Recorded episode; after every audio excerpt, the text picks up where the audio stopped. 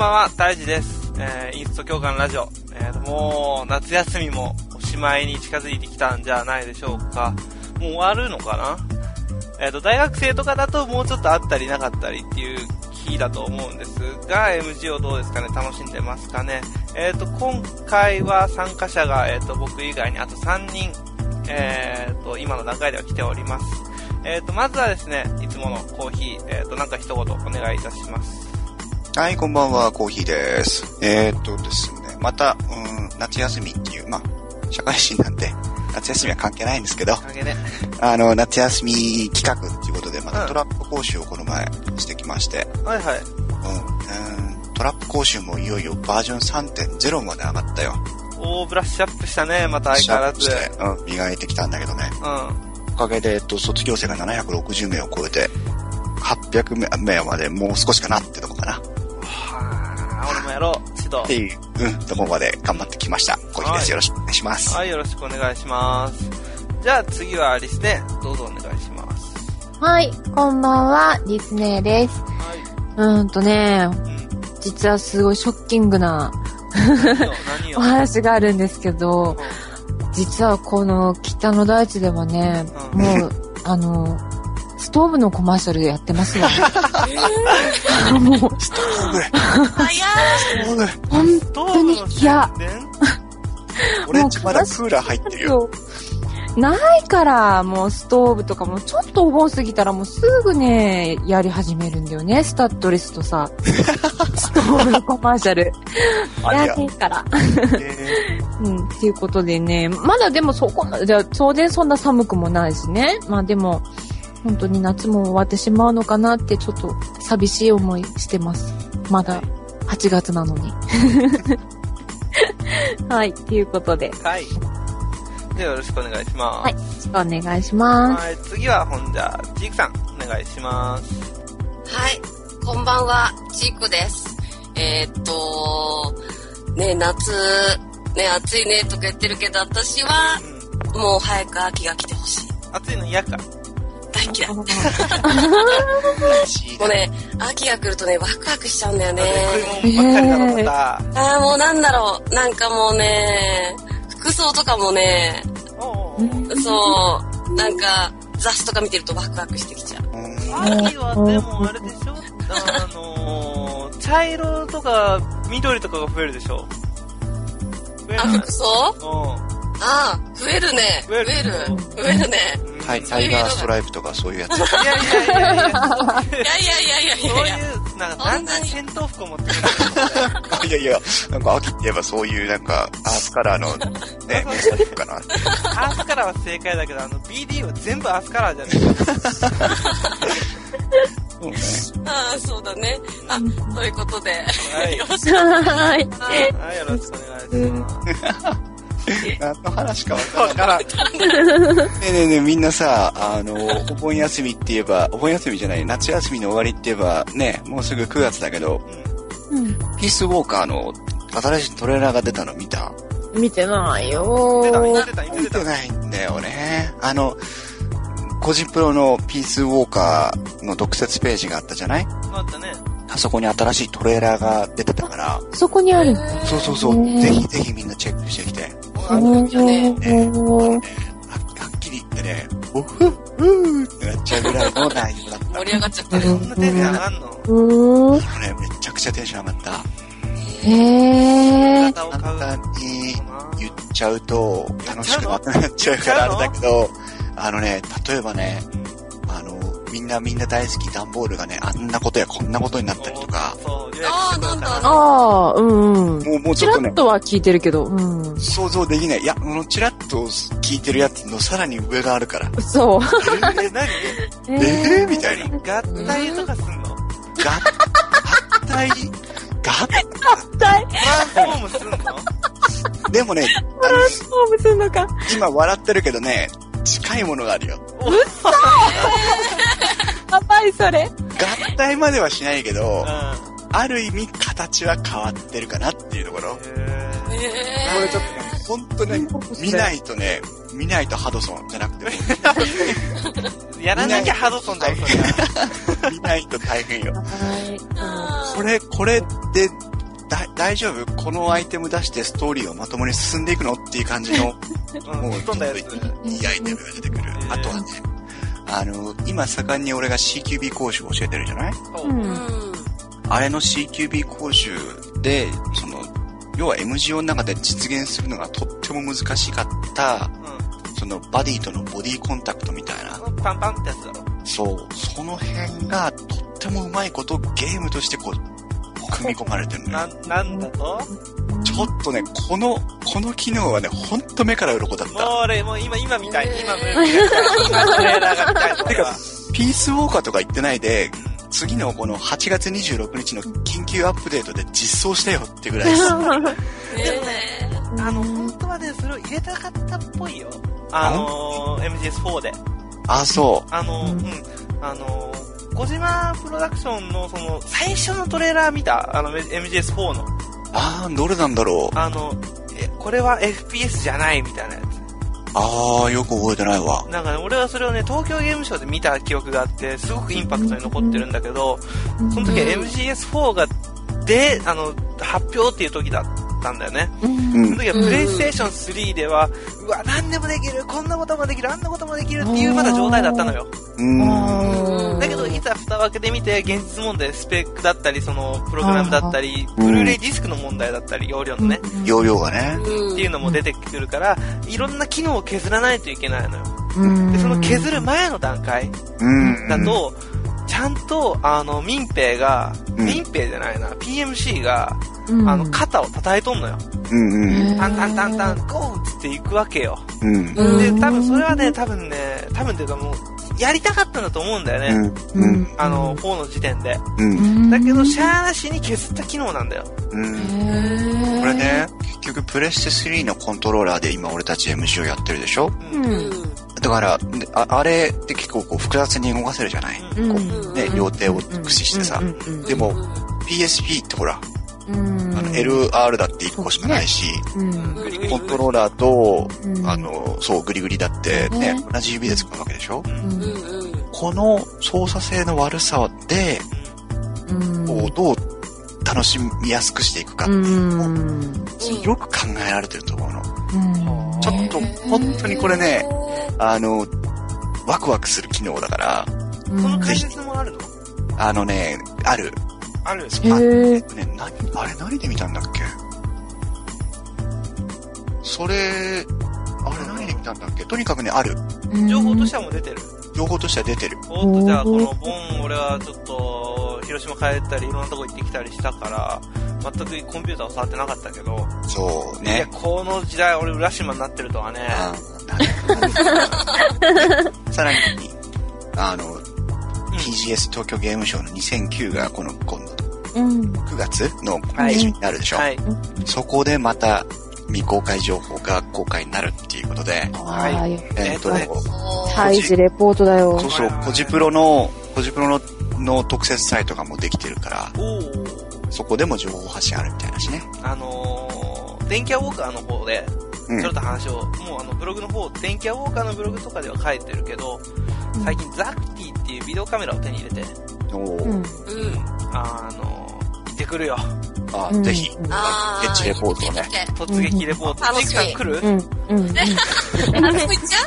そう近いっしょ。行ってきて行ってきて一緒に。てか、あの、多分ね、取材を忘れて遊び始めるから、そしたら、あの、耳でも引っ張ってやって。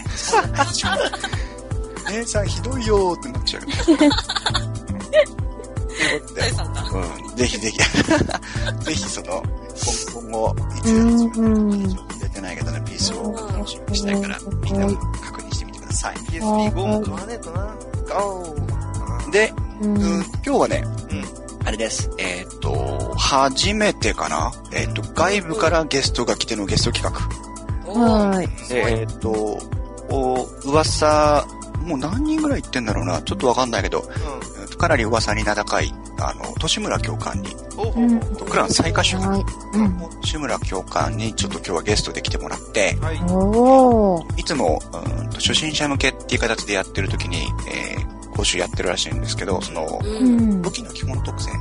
うん今今更かなっていう感じもあるんですけど、今だからこそもう一回こう復習しておこうみたいな。そうそう。っていう形で武器の基本特性についてちょっといろいろ話を聞いてるんで、はい。うんこちらをお聞きください。どうぞ。どうぞ。Metro Gear Online Instructors Podcast. ということではい。ですね、はいはい。あのー初ゲストコーナーという形で今日はやってみたいなと思はってるんだけども、早速紹介してもらっちゃっていいかな？い。はい。今日はですね、えークラン最歌集のリーダーで、うんえー教官指導をなんと140回以上もやっていらっしゃるという、えー私も憧れの教官さんでした。年村教官です。どうも、としむらです。はい、よろしくお願いしますよろし。くお願いしよろしくお願いします。吉村教官、初ゲストですよ。いやー私が初でいいんでしょうかね。はいね、いらっしゃいませ十分じゃないですか。教官指導140回って、時間数ってえらいことになってるんじゃないですか。うんそうですね。普通にあの、フリーバトルとかねのプレイ時間に換算、あ比べちゃうと、うん普通に4、5倍ぐらいの開きが。えー、すごいねに人数はどれぐらい卒業生って出てるんですかね？調べた時は780人ぐらいいたかな。おおああ、その、えー、すごいね。それで780人。恐ろしく手厚く毎回毎回。指導されですてる。ね。そうなりますね。すごいなとんでもない人に来てもらいました。ということで、クラン最歌手のリーダーであり、教官指導をもう一生懸命やってらっしゃいます、えー年村教官を招いて、今日は武器の基本特性についていろいろお話を伺っていきたいと思います。武器の特性って、いろいろ大事なポイントってあると思うんですよ。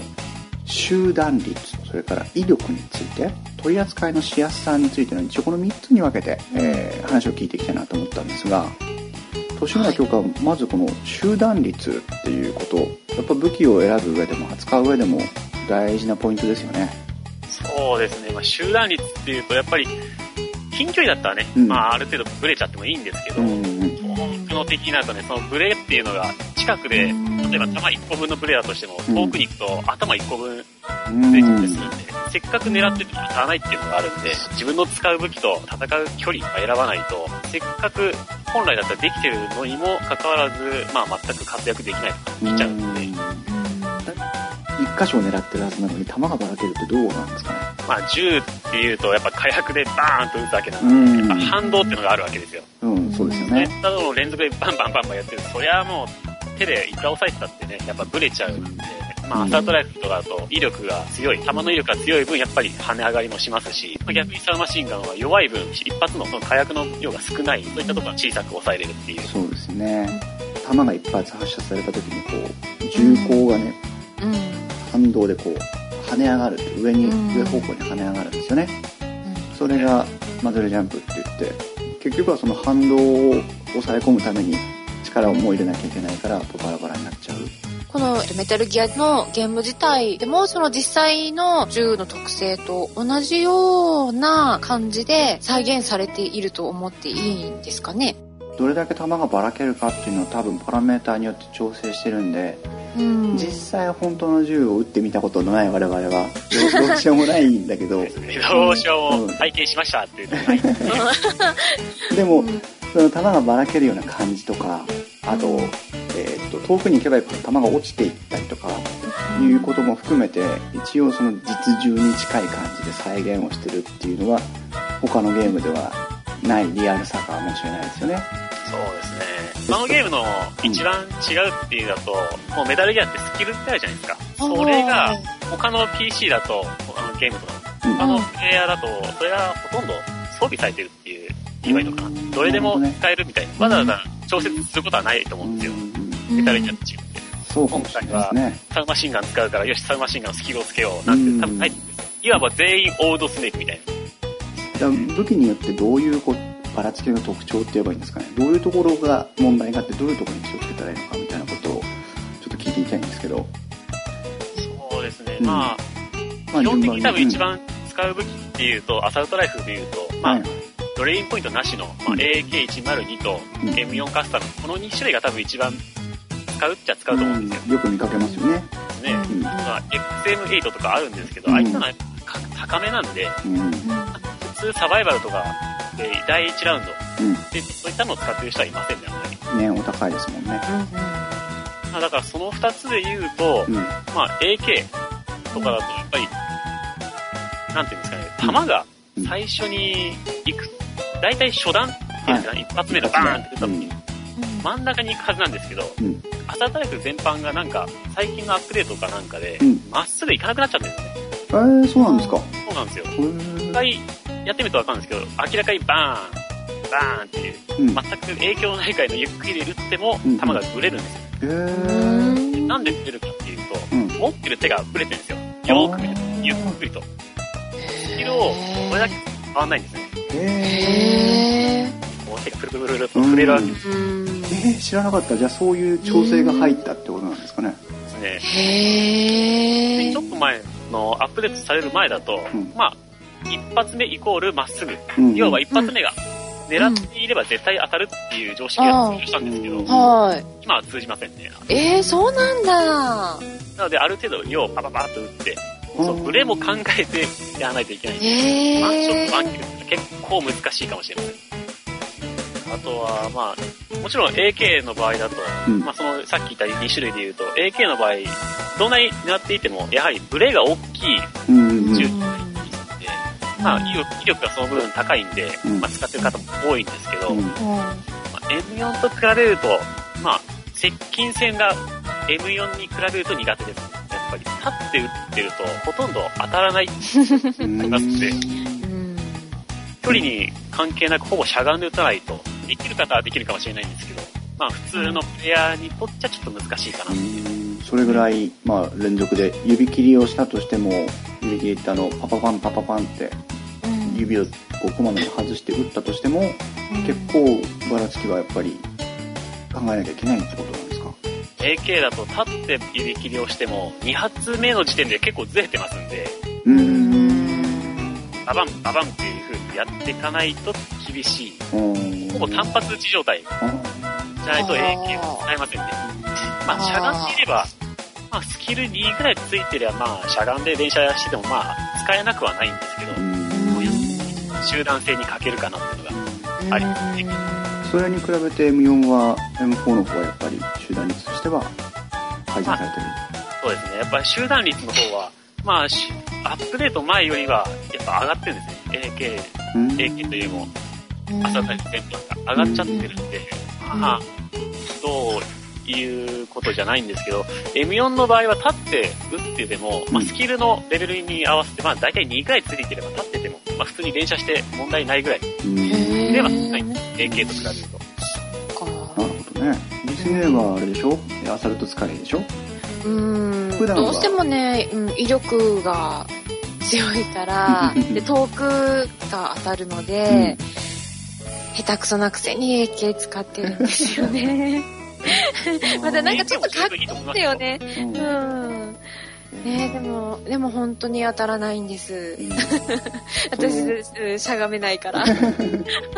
しゃが官。めないのは厳しいですあね。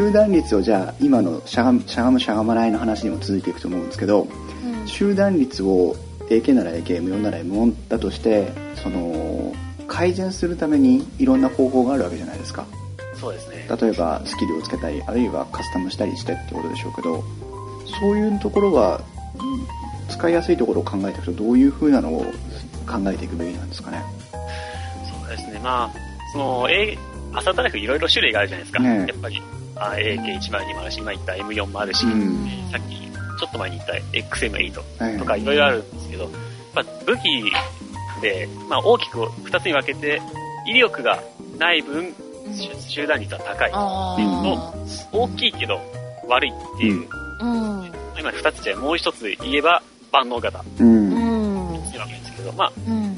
威力が高いけど集団率がないっていうのを AK102 と、あの、DPI のうんマーク17マーク17はいあれ、マーク17は本当鬼ですけどね。うーん。へ使えるんだったら鬼ですね。鬼っていうか神になりますね。え。へえ、そうなんだ。実戦で使える人はまずいないでしょ。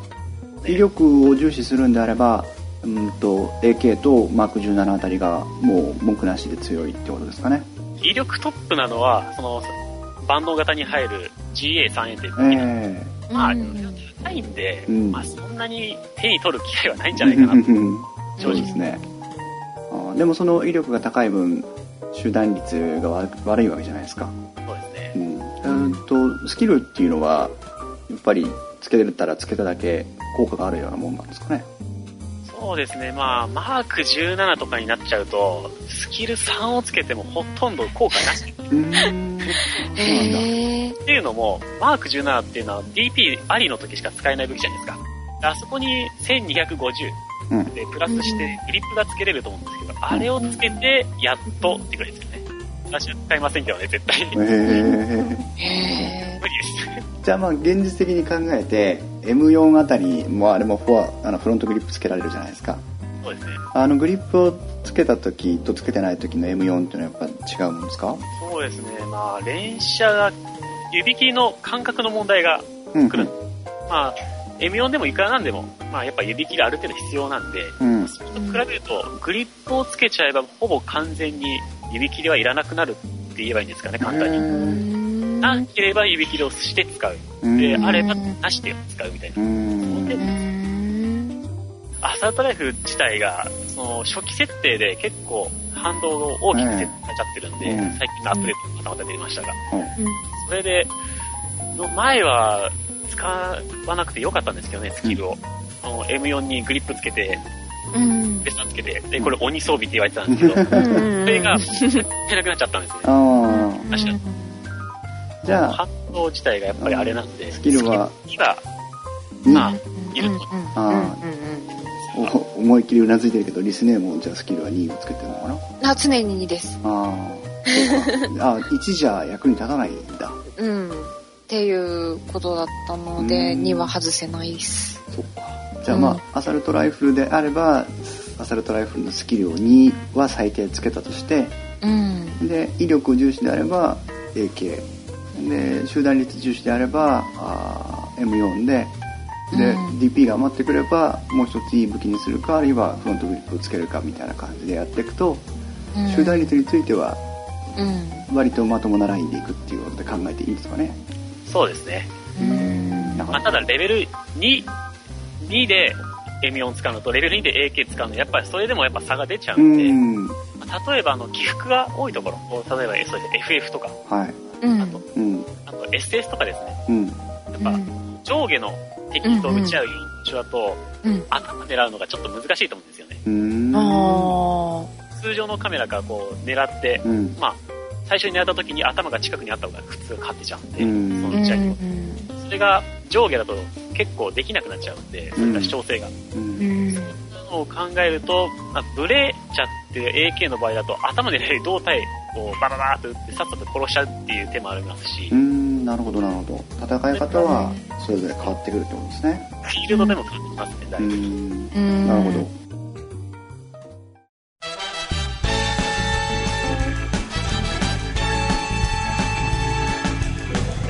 パーソナリティハイジコーヒーアシスタントリスネーチーク。私たち4人がお送りする電気屋ウォーカーポッドキャスト。気になる携帯電話の最新情報や話題のエコポイントパソコンパーツの買い替えのコツから掃除機炊飯器の選び方までさまざまなテーマで放送しています。ただいま絶賛配信中。ちょっと,、えー、とアサルトライフルから離れて他にも集団率が気になるのはやっぱりサブマシンガンだと思うんですけどうん。サブマシンガンだとどうなんですかね？ばらつき方とかサーマシンガンはね、種類が3つしかないんですけど、はい。それぞれが本当個性的と言えばいいんでしょうかね。うん。だいぶ、全部タイプが違うんですよね。おえっ、と一番最初は VZ を手に取る人が多いと思うんですが。うんうん。ジェットだと、まあほぼ最弱。まあ、例えるなら、あの、ヘッドショット距離とかがほんと低いんで、ー。連射できるハンドガンと思えばいいです。そそこまで下がっちゃうんだ、本と下がっちゃあう。プロ程度じゃないんですけど、あオあペレーターとかそこら辺の。うーん武器をルーって練習してるような、うーん。ような銃です、あれは。集集団率はそんどんなんですかね？いいんですかね？悪いんですかね？集団率はね、あの武器は、まあミニマシンガンって多分紹介で書いてる。と思うええ。その分、その銃の長さがっていうのは短いんで、ええうん。うん。のせいかもしれませんけど、どうも悪いですね、あれは。ああそっか。あじゃあ威力ーもう、そのそうでしょう、ヘッドショットが決まる、一発で決まる距離でもう頭の1個分のあれが出ますんじゃあなかなか使いやすいとは言いにくい武器なんですね。ですうね。んまあまあゼゼロだけなんで。ファンはねいっぱいいますけどね。じゃあうんと逆に P90 だとだとこうどういう形になってるんですかね、P90 だとね、上に上がるっていうのがあの武器うの特徴の一つなんですけど、うん。まあ威力が弱い割には反動がでかい。弾数で補える部分もあるんですけど、うん。まあ、しやっぱり反動は消さないと、まあ、動きながら、まあ、上に行った部分を下に戻したらいい話なんですけど、うん。それがやってる時間はないんじゃないかな、うん。勢いの一瞬の出来事だと思うんですよ。本当 P90 は特徴的ですよね。どんどん打ち続けているとどんどんどんどん上にこう上がっていくっていう。面白い時です。ね。戻ってきませんからね。どこまで行くんだ左右へのブレっていうのは多くあれはないですね。うん上だけです。その立ち回り方だったり使い方だったり指切りだったりで上下をうまく調整できればそう全く使えなくない武器ではないですねうん。ノンスキル。うん、うん、じゃああのめったに出てこないけど私の大好きな MP5SD2 あたりだと私もあれ好きですよ。いいですよね、あれはいいですよ。うん、どうなんですかねあれはね、結構面白い武器で、うん反動がないんですよ。一発目撃ってみるとわかると思うんですけど、うん。スキルがあるなしに関係なく、うん。最初の1、2発は全くブレません。へえなどうなってんだろうなって思うぐらい、うん。な、なんでみたいな感じで、うん。本当にブレないんですよ。うん。ただ、撃ち、撃てば撃つほどどんどんどんどん上下左右にブレていくという。ブレがアサルトライ広がっていくっていう感じなんだ。がどんどんですね。へえとすればじゃあサブマシンガンについてはサブマシンガンだから集団率は威力のより強いアサルトライフルよりもいいよって言い方はできないっていうことなんですかねそうですね。やっぱ、うん。このゲームやっぱスキルが命ですね。うんあうんスキルを今度つけるとサブマシンガン全体としてスキルをつけるとそのばらつきが改善していくもんですか？2つければ、うんその3、3種類はまあ、ほぼうーんゼロになります。そのブレが。あうんー P90 になって若干上がるっていうのもありますけど、うん。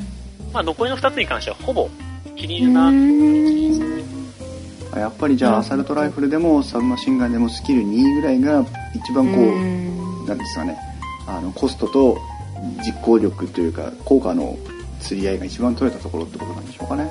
そうですね。やっぱ3つけてもいいんですけどね、いかんせん 4, 4分の差も使っちゃうとね、うん。一勝負っていう。そうですよね。で、ああそうか。じゃあもうサブマシンガンについてはちょっと私も認識間違えてましたね。威力が少ないからばらつきも少ないっていう考え方でいたから。いますね、結構。指導するときにも、いや、サルマシンガンとかもう楽勝でしょみたいな。うん。スキルなんてなくたってなんとかなるんじゃないですかみたいな。いやいやいや、ブレますよ。って。あそっかそれはちょっとでも新しい新しいって言っちゃおかしいけど認識を新たにしなきゃいけないところですね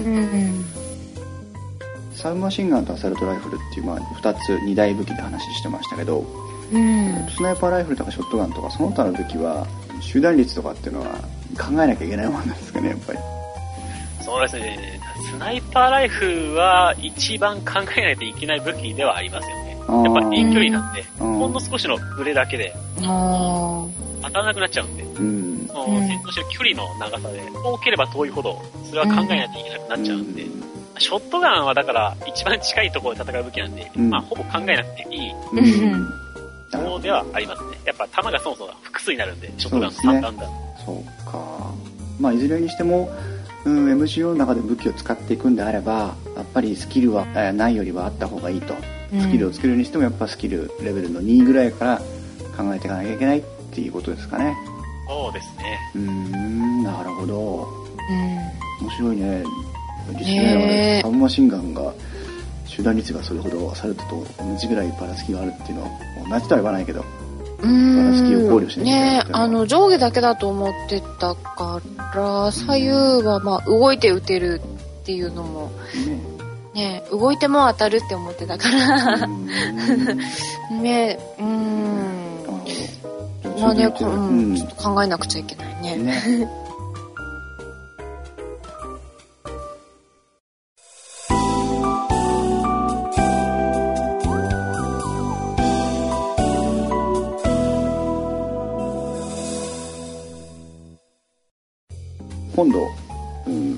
ピングパワーって言い方を言うんだけど要は銃で敵を撃った時に敵を止める能力があるのかどうかその敵を止める力のことをストッピングパワーっていうのねうんで例えばほらヘッドショットを狙って撃ったとしてもうんストッピングパワーが足りないと頭に当たってるはずなのに敵生きてるじゃんみたいなこともあはいるわけはいはい。うん。だから簡単に言えば銃の威力についてちょっとまはいたはいはい。聞いてみたいんだけど年村とかそのあのはい。一発一発のその威力っていうのはやっぱりそれぞれの武器によって違ってくるもんですよね、全部違いますうね。ん、それはあれですか？サブマシンガンアサルトライフルっていうくくりだけじゃなくても一個一個やっぱ違うっていうことですかね。そうですね。もう、一番顕著に出るのが、やっぱさ一番最初に出た AK とうん。M4。うん。これでほぼ威力が1.5倍ぐらい。うん。だからそんなに違うんですか？M4 は本当 AK では最弱武器ですね。へえアサルトライフルの中ではそうですね。最弱武器です。これは。なので本当にヘッドショットを狙うのを前提に使う武器。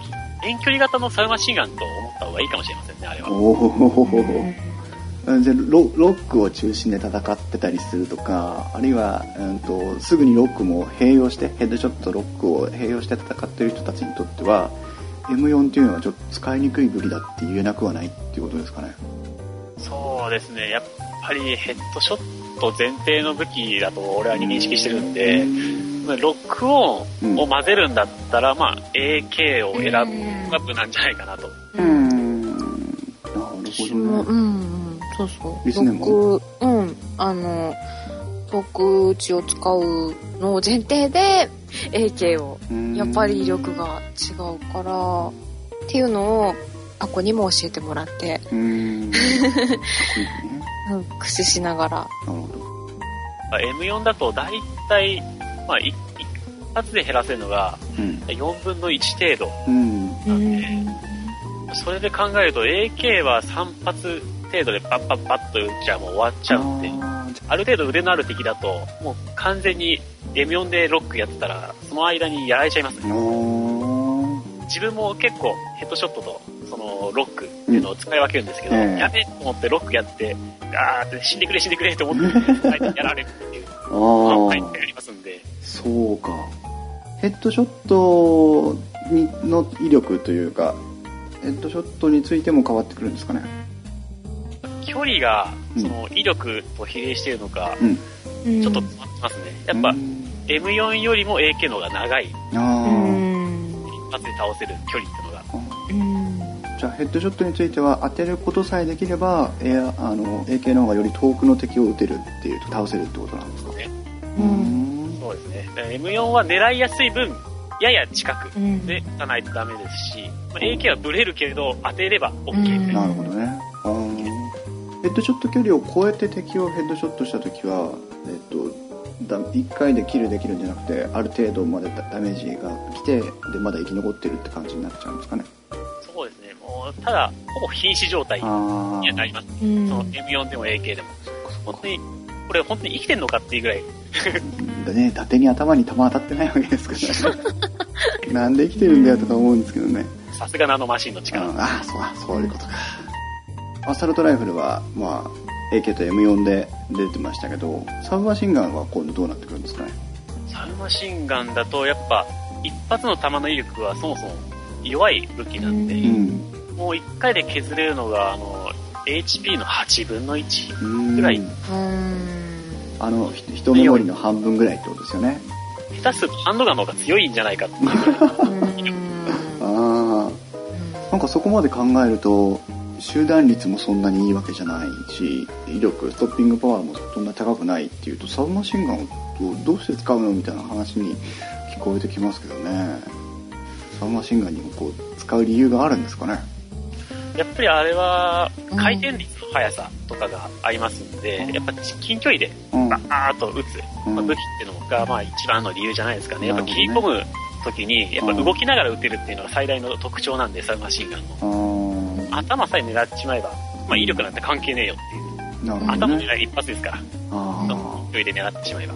その分取り回しのやしやすさと、うんあ動けるっていうのが最大の多分利点だと思いますね。うん AK とか M4 などのアサルトライフルと比べて、あ。サブマシンガンは動きながら撃ってもいいってことですよね。そうですね。それは、うんと、あ、じゃあ逆にアサルトライフルはなんで動きながら撃っちゃいけないんですか？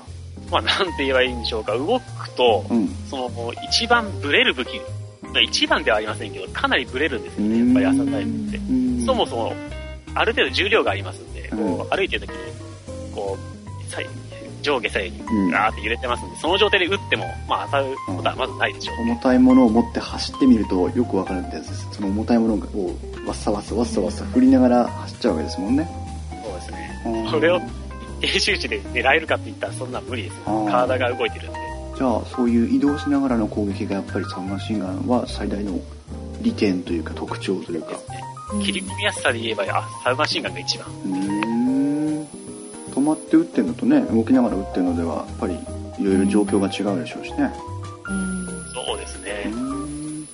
あとはその取り回しのや良さというか軽い軽さゆえのゆえんあの利点というかなんかサブマシンガンのいいところっていうのはあるんですかね。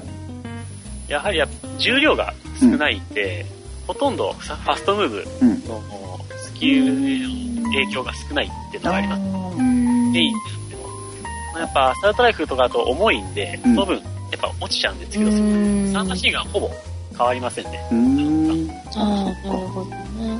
うんじゃあ移動速度をやっぱり考えたりするとサブマシンガンはその辺で言えばアサルトライフルに比べればかなり利点が高いっていうそうですね。わざわざこう移動中にハンドガンを持って移動してて、いきなり敵が出てきた時っていうと、アサルトライフルだと持ち替えて構えてっていうのがありますけど、うんサンマシンガンだったら持ってるんで、うん。出たって言って構えればいいんで、その場で対応できますもんね。そうですね。うん。距離を詰めることができるんであれば、サンマシンガンの方がもしかしたらうん。使いやすいかもしれない。あそうなんだよ。そうなんだよ。だからね、あうんの、私とか子みたいに、怖がりなのに前に行きたい人は、あいいの。だから、怖がりだけど前に行きたいからう、んで、隠れたがるでしょ？うんうん壁とかにはいはい。ねすると、あの、重心が短い分、うんあの、ピタッと隠れられるので、邪魔にならないので、待ち伏せして、飛び出して、撃つっていうのが、サブマシンガンはすごくやりやすいから、本当は、うん。いいんですうんビビリさんには。ね。そんなとこまで考えたことねえや。取り回しのしやすさが影響してるのかどうかわからないけどロックオン距離もやっぱ大きく違うじゃないですか。あの、アサルトライフルだと大体、まあ、ロックオンした時に、まあ、出る数値の、うん。あれだと思うんですけど、なネームタグの右下。ねえ何メーターって出てますよね。アサルトライフルは平均10うんぐらいですね。うん。まあ、メーターと読めばいいのかわからないんですけど、うん。まあ10メーターだとして、うん。サルマシンガンの方は平均20メータうん。ー。約2倍はありますね。なるほどね。うん。2倍の距離で。やはり武器ごとに、うん。まあちょっと差はあるんですけど。そうです、よね。20メーターの距離からロックができるってことはね走ってたってロックオンしてればそんなには悪影響ないわけでしょうから。そうですね。うん。まあ、ただな、何度も言いますけども、威力が少ないんで、うん ねその辺の立ち回りというかそう、立ち回り。戦い方というかうん。難しいですよねうん。考えもですうね。ん利村教官は、うんと、個人で自分で戦って最下集とかで戦ってる時はどの武器を選択してるんですか？基本的にはアサルトライフルです。アサルトの AK ですね。ああ AK なんだ、うん、それはやっぱり今まで言ったようなその威力だったりとかそういう部分も含めてコストの部分っていうトレーニングポイントのコストの部分とか全部合わせた上でやっぱり AK が選択としては一番しやすいってことでしてるってことですかねそうですかね。やっぱり、さヘッドショットがね、最近決まらないんですよ。でちょっと修行がてら AK を使ってみようかなと思って、そしたら、あね、意外と使えるじゃんみたいな。しゃがむ打ち方っていうのがもともと癖なんで、しゃがんで打ってしまうと、AK って結構ブレなくなるんですよ。スキル2をつけてるんで、いつも。うん。だったら、あ、これいけるんじゃね？みたいな感じでいつも使ってるんですよね。ほうほうほうほ狭いステージでも、うん行き当たりばったりで、おー敵が来たと思ったら一瞬でロックにして、で勝てちゃうんで、うそういったん。ところで言うと、やっぱ攻撃力重視で、まあ自分は選んでますね。おうー。ん石ネーム AK だようね。ん、うん、そんな感じで。うん。あのラッラッキー的に当たっても大丈夫だし、わーってななんかねごちゃごちゃになった時とかもロック使えば AK 結構強いので、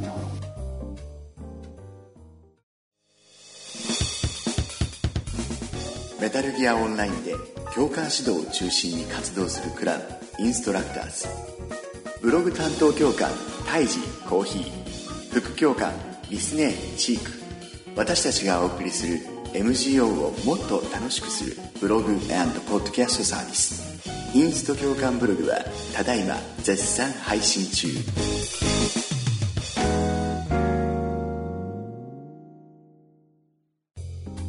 じゃあ、ストッピングパワーとか、まあ、集団率と、そしてそれから取り回しのしやすさ、ロックオン性能みたいなのを考えると、それぞれサブマシンガンならサブマシンガンの戦い方、サルトライフルならアサルトライフルの戦い方をしていけば、まあ、それぞれ使い方はあるっていうことですよね。うん。そうですね。リスネーは何か聞いてみたいことある？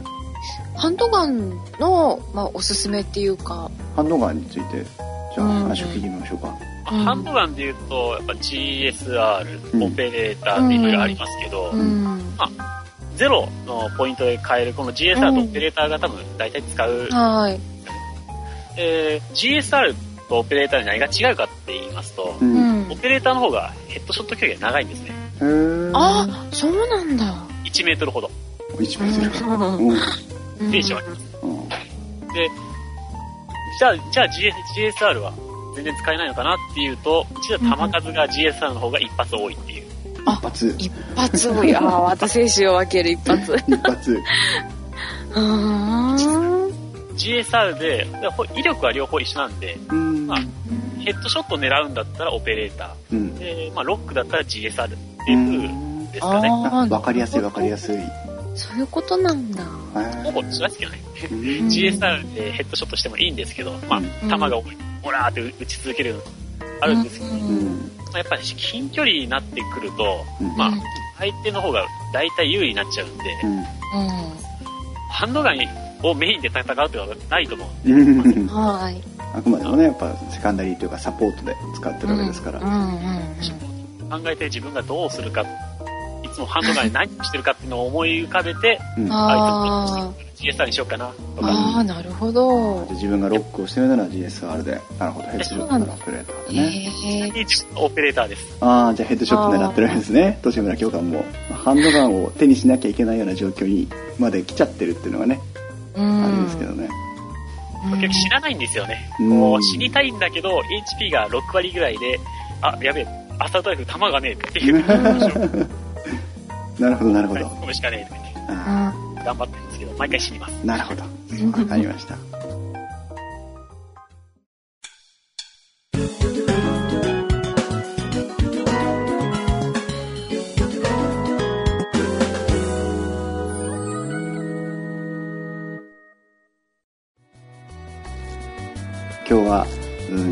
前半ということで一応集団率ストッピングパワー、まあ、威力について取り回しとか3つのはい。ことでいろいろ聞いてみましたけど、うん。ちょっとねあれだねサブマシンガンとアサルトライフルの選び方ってちょっと考え直さなきゃいけないなっていうのが、あとスキルの付け方が大事なんだなっていうのはなんとなく今日話を聞いててうん。思いましたけどね。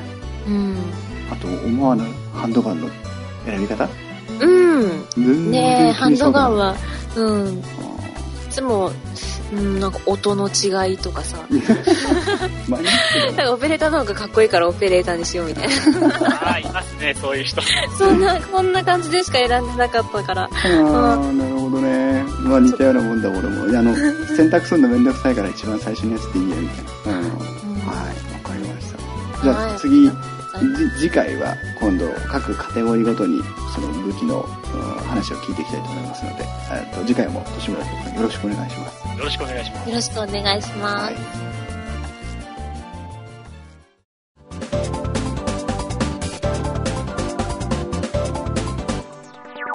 This podcast was brought to you by インスト教官ブログ from instructors